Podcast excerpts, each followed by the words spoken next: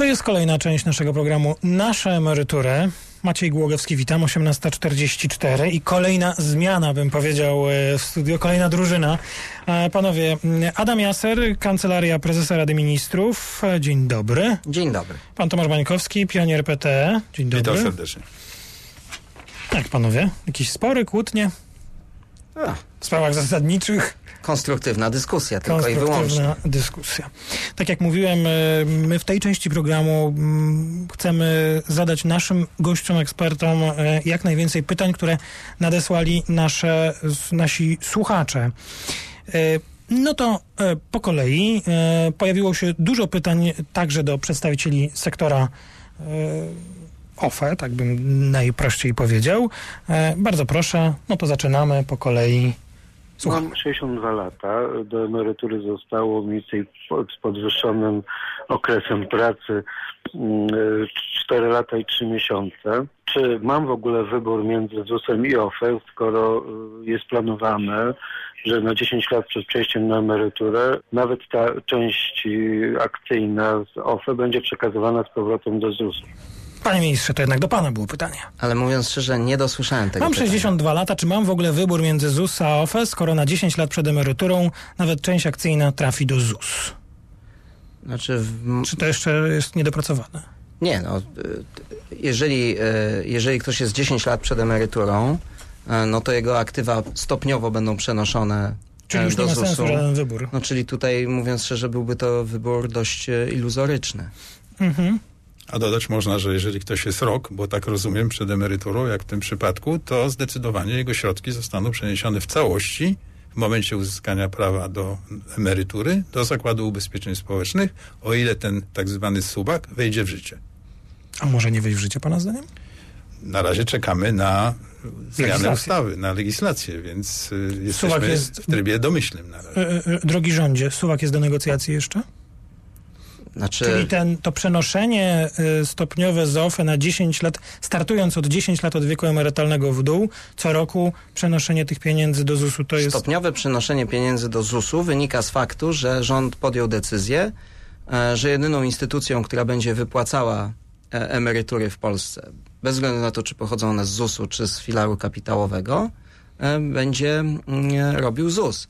W związku z tym, żeby zabezpieczyć emerytów przed ewentualnymi jakimiś e, wahaniami na rynku w tym ostatnim okresie oszczędzania, no, e, wybraliśmy termin 10 lat. Ale czy w drodze negocjacji i pisania ustawy on może jeszcze ulec zmianie? Na przykład nie 10, a 5. W konsultacjach różne rzeczy się mogą zdarzyć, ale oczywiście poczekajmy, aż będzie ta ustawa na stole i te konsultacje wtedy się będą odbywały. Bardzo czekamy. Okres dziesięcioletni jest wybrany prawdopodobnie dlatego, że tak oceniony jest średnia zmienność cyklu giełdowego, bo pamiętajmy, że w momencie, kiedy te pieniądze przez 10 lat pracowałyby w otwartym funduszu emerytalnym, to oczywiście w momencie wypłaty ta wartość by się zmieniała. Natomiast w przypadku przenoszenia ich jedna dziesiąta, jedna dziewiąta, prawda, i tak dalej, sukcesywnie, to emerytury wypłacane w ten sposób będą e, stabilniejsze, ale prawdopodobnie też mogą być niższe niż wynikające z procentu składanego, który funkcjonowałbym w momencie, gdyby pieniądze były na rynku w całym procesie akumulacji. Panie No, ministrze? to może być różnie, bo m- m- mogą być niższe, ale mogą też być wyższe, bo to w zależności na, na którą fazę cyklu ten emeryt by trafił, a da czyli się w ogóle dla mnie jako emeryta wyeliminować tę Natomiast, cykliczność? na, no nie da się, to znaczy y, to jest podstawa jak gdyby tego naszego myślenia o, o tej zmianie w OFE, że chcemy, żeby osoby z, nazwijmy to może troszeczkę większą skłonnością do ryzyka, gotowe były część, i to zaznaczam wyraźnie, malutką część tego, co odprowadzają jako składkę na przyszłą emeryturę, em, powierzyć e, rynkowi finansowymi, gdzie zwrot może być większy, ale też ryzyko, że będzie on mniejszy, jest większy, a ten, ta część państwowa, która da, daje pewny, waloryzowany ogólnie rzecz biorąc całą sytuacją gospodarczą kraju, tym subkątem w, w ZUS-ie, który odpowiada przyrostowi PKB. Nasi słuchacze mają wątpliwość, mówią, że waloryzacja, część naszych słuchaczy, że waloryzacja jest decyzją polityczną, więc może się zmieniać i właściwie jaką mamy gwarancję, jaki będzie jej poziom za x lat. Ja powiem tak. wartość aktywów zgromadzonych przez giełdę lub y, nawet tych obligacyjnych też zależy od polityki rządu, bo jak będzie zła polityka rządu i gospodarka w przyszłości się załamie, jakiegoś przyszłego rządu, gospodarka się załamie, to wartość aktywów w tych portfelach również się e, zmniejszy. W związku z tym polityka w ten czy inny sposób wpływa na nasze życie, ale polityka to jest także emanacja wyborów, które obywatele e, dokonują w To wyborach. jest jasne. E, Wiemy, jaka jest ten główny, ta główna idea, to znaczy ta część pieniędzy w OFE, czy ta część OFE obligacyjna w skrócie powędruje do ZUS-u. OFE obligacji Skarbu Państwa kupować się nie będą. Będzie można podjąć decyzję, czy ta nowa składka, którą będziemy płacić po wejściu w życie mm, e, reformy, będzie trafiała już tylko do ZUS-u, czy do ZUS-u i OFE. I zatem powstaje pytanie naszego słuchacza Mhm. z, bardziej do pana prezesa. Posłuchajmy. Chciałabym, żeby prezesi y, OFE odpowiedzieli mi, co dla mnie będzie dobrego, jeśli pozostawię swoją składkę w OFE. Panie prezesie. Pan Jeżeli Bańkowski. składka pozostanie w OFE, to trzeba pamiętać, jeszcze mówiąc o ewentualnym ryzyku, czy wynikach, które w przyszłości mogą wpłynąć na wysokość stopy zastąpienia, czyli na wysokość emerytury, trzeba powiedzieć, że e, generalnie, historycznie rynki kapitałowe rosły najlepiej i pieniądze zainwestowane w rynki kapitałowe dawały się najlepiej przenieść swoją wartość w długich okresach. A okres, kiedy pieniądze gromadzimy, to jest okres 30-letni. I myślę, że mamy do czynienia z koniecznością wyboru pomiędzy ryzykiem demograficznym, które siłą rzeczy mówiąc ponoszone jest w mówiąc ZUS-ie. dla naszej słuchaczki, jaka będzie ta, co dla mnie będzie dobrego, jeżeli pozostawię składkę w OFE? że ma szansę ta pani na wyższą emeryturę w sytuacji, kiedy jednak ryzyko jest stosunkowo niewielkie, bo my mówimy o części emerytury, która byłaby poza ZUS-em i stanowiłaby mniej więcej w przyszłej emeryturze około 12%. Czyli to jest pana zdaniem ta część, którą możemy zaryzykować sobie.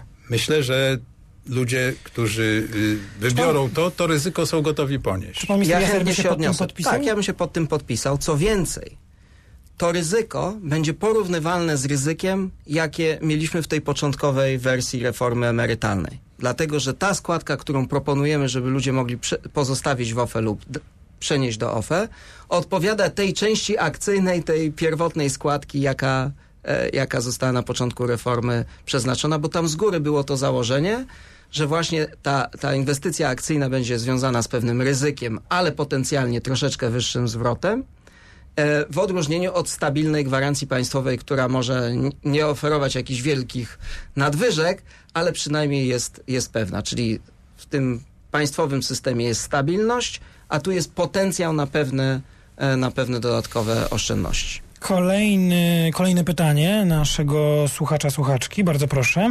Jaka jest gwarancja, że jak OFE zbankrutuje, emeryci nie dostaną nic? W bankach jest fundusz jakiś gwarancyjny. A jak jest z OFE? Czy OFE, panie prezesie, może w ogóle zbankrutować? Owszem, OFE y, jako otwarty fundusz emerytalny zbankrutować nie może, dlatego że jest zabezpieczone podobnie jak każda inna instytucja finansowa i to jest ciąg gwarancji od y, w tym wypadku minimalnej wymaganej stopy zwrotu, dopłaty y, funduszu gwarancyjnego i na końcu w przypadku emerytury emerytura gwarantowana jest poprzez państwo. No właśnie, to jest bardzo ważne. Czyli w razie czego pójdzie się do państwa i po sprawie. No dzisiaj państwo jest tym ostatnim płatnikiem, w razie czego także w systemie OFE. się kończy i zaczyna Ale my to proponujemy także, także to urealnić w tych naszych propozycjach, dlatego że my z jednej strony chcemy właśnie powiedzieć obywatelom, że mają wybór, że on się wiąże z pewnym ryzykiem i że dlatego w ostatecznym efekcie tam może państwo już nie być tym gwarantem, że państwo po to ma ten filar bezpieczny, jeden i drugi w ZUS-ie, że tam jest ta silna gwarancja państwa. A w, kapita- w, w filarze kapitałowym podnosi się pewne I ryzyko. dlatego słuchacze uparcie pytają i chcą się dowiedzieć, skąd ZUS, ZUS weźmie za 25, 26, 7, 8, 30, 35 lat pieniądze na wypłatę wtedy, w tym danym roku, kolejnych emerytur? To jest bardzo dobre pytanie i ono się bardzo często powtarza także w tych pytaniach, które my słyszymy w różnych innych Tak. forach. I co odpowiadacie rządzie? to gdzieś tam z tyłu jest ten mit, że przecież w ZUS-ie nie ma pieniędzy, bo to, co do niego wpływa, jest natychmiast wydawane. I to jest oczywiście prawda. Tylko, że w ZUS-ie nigdy nie zabraknie pieniędzy, dopóki ktoś będzie pracował, bo cały czas będzie dopływ składki.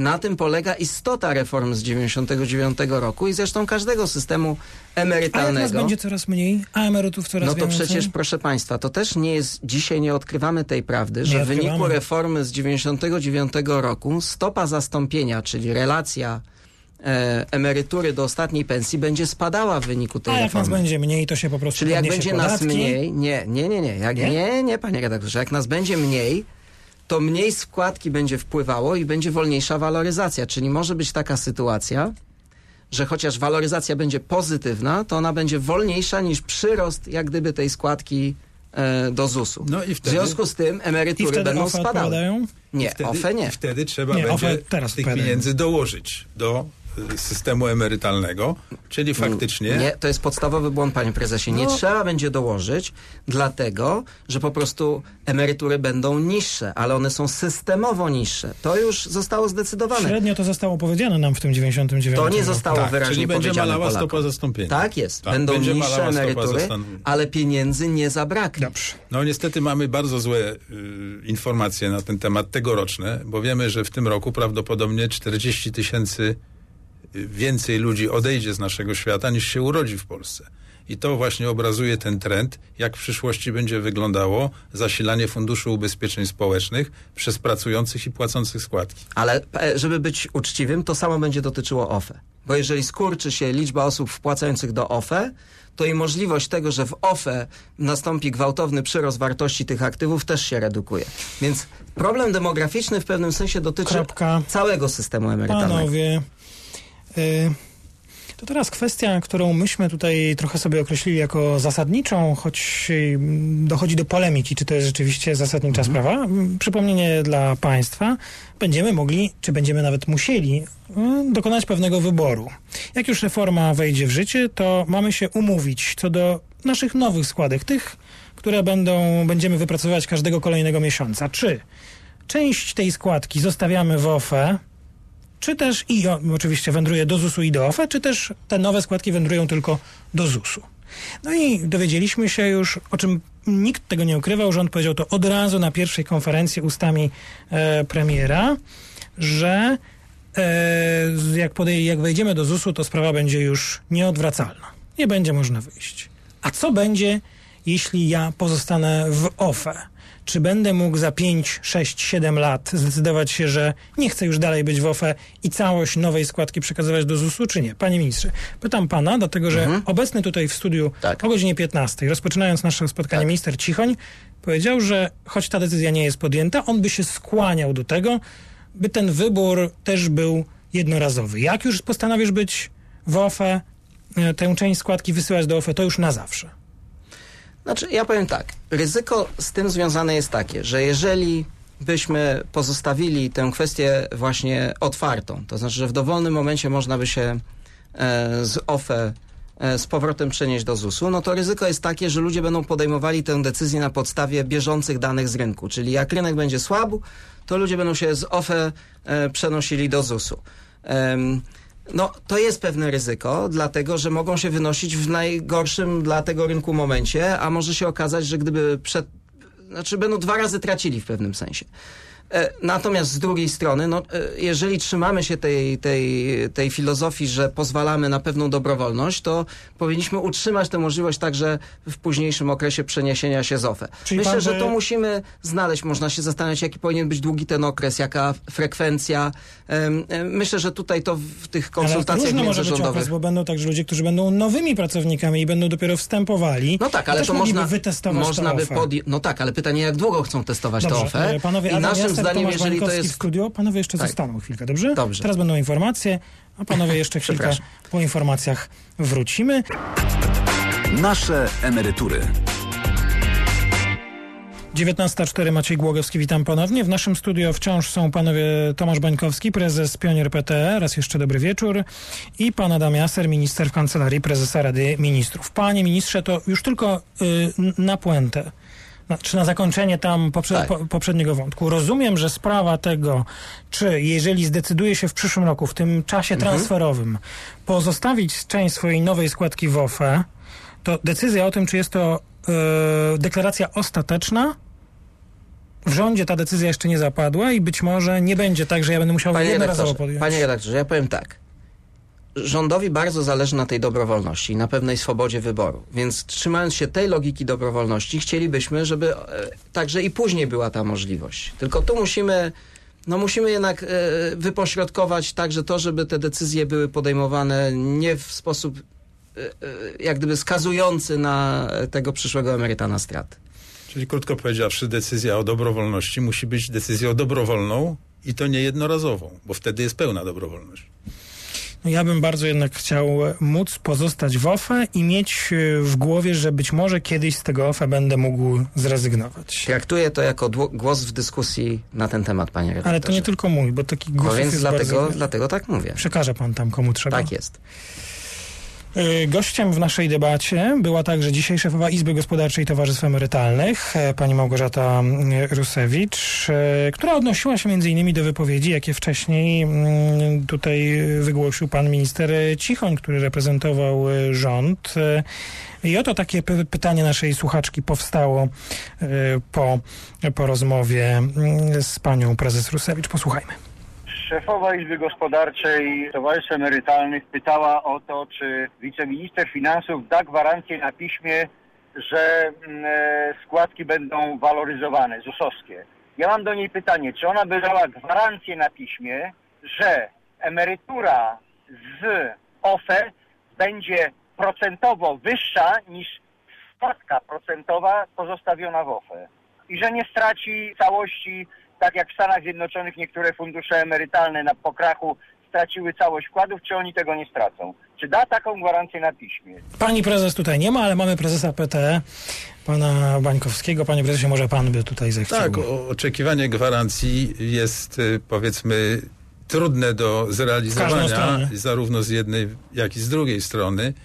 Natomiast y, oczywiście o ile waloryzacja nie może być ujemna, y, bo to wynika z założenia, o tyle jednak w przypadku rozsądnego zarządzania pieniędzmi y, w, na rynku kapitałowym na ogół kapitały są zachowywane. Oczywiście w przypadku ryzyka, a tym ryzykiem niestety jest fundusz akcyjny, może być y, tutaj kapitał naruszony, więc będziemy oczekiwali, żeby fundusze emerytalne mogły inwestować w taki sposób, który przyczyni się do zachowania tego No kapitału. właśnie, pan minister Cichoń odwołuje się do tej rozmowy, nie powiedział, jak miałoby te reguły wyglądać i czy wszystko będzie dokręcone, doprecyzowane, podzielone. W co wy będziecie inwestować? To właśnie jest y, ta kwestia, która buduje jakby przewagę rynku kapitałowego, bo musimy pamiętać, że y, inwestycja y, pieniędzy emerytalnych może być zdywersyfikowana. I o ile mamy pewne ryzyka, nazwijmy to, które ograniczają się i które charakteryzowane są przez rating Polski na przykład. Polska może mieć rating wyższy albo niższy. prezesie, ale tak dla A pieniądze człowieka, emerytalne mogą być inwestowane za granicę. To znaczy, że ryzyko może być pomniejszone. No tak, tylko ja przypomnę jeszcze jednej rzeczy. Jeszcze nie tak Pana dawno słyszeliśmy od OFE, że jednym z kluczowych e, osiągnięć OFE jest to, że inwestują pieniądze w polską e, gospodarkę. Ale mieć Teraz mówimy, teraz mówimy że, że, że sposobem na zwiększenie zysków OFE jest zainwestowanie za, za granicę. Ja się z tym zgadzam, tylko to jest troszeczkę inna narracja. To jest pierwsza rzecz. Druga rzecz, jaką chciałem powiedzieć, to, że ta gwarancja po stronie państwa jednak istnieje, bo to po, po pierwsze państwo gwarantuje emeryturę minimalną każdemu, czyli jeżeli ktoś nie uzbiera tego kapitału dostatecznie dużo, to państwo dopłaci do, do minimalnej emerytury, to nie OFE. To jest raz. A dwa, że w tym, tym, na tym subkoncie w ZUS-ie waloryzacja jest PKB. Więc to jest absolutnie przejrzysty system. Jeżeli polska gospodarka przyrasta i jest w dobrej kondycji, to waloryzacja jest większa. Jeżeli gospodarka wolniej rośnie, to waloryzacja jest niższa. Ja co prawda uważam, że korelacja pomiędzy rynkiem kapitałowym a wzrostem PKB też istnieje i że tu trudno powiedzieć, ale oczywiście mogą być różne przesunięcia i rzeczywiście tu pan prezes ma rację, że umiejętne inwestowanie może spowodować, Dostałem- że rynek kapitałowy będzie rósł szybciej Dostałem niż, sygnał, e, niż że PKB. absolutnie musimy w tej chwili skończyć. Pan Adam Jasser, minister w kancelarii premiera, dziękuję bardzo. Bardzo dziękuję. Pan Tomasz. Bańkowski, prezes e, PK, PKO Pionier PT, dziękuję bardzo.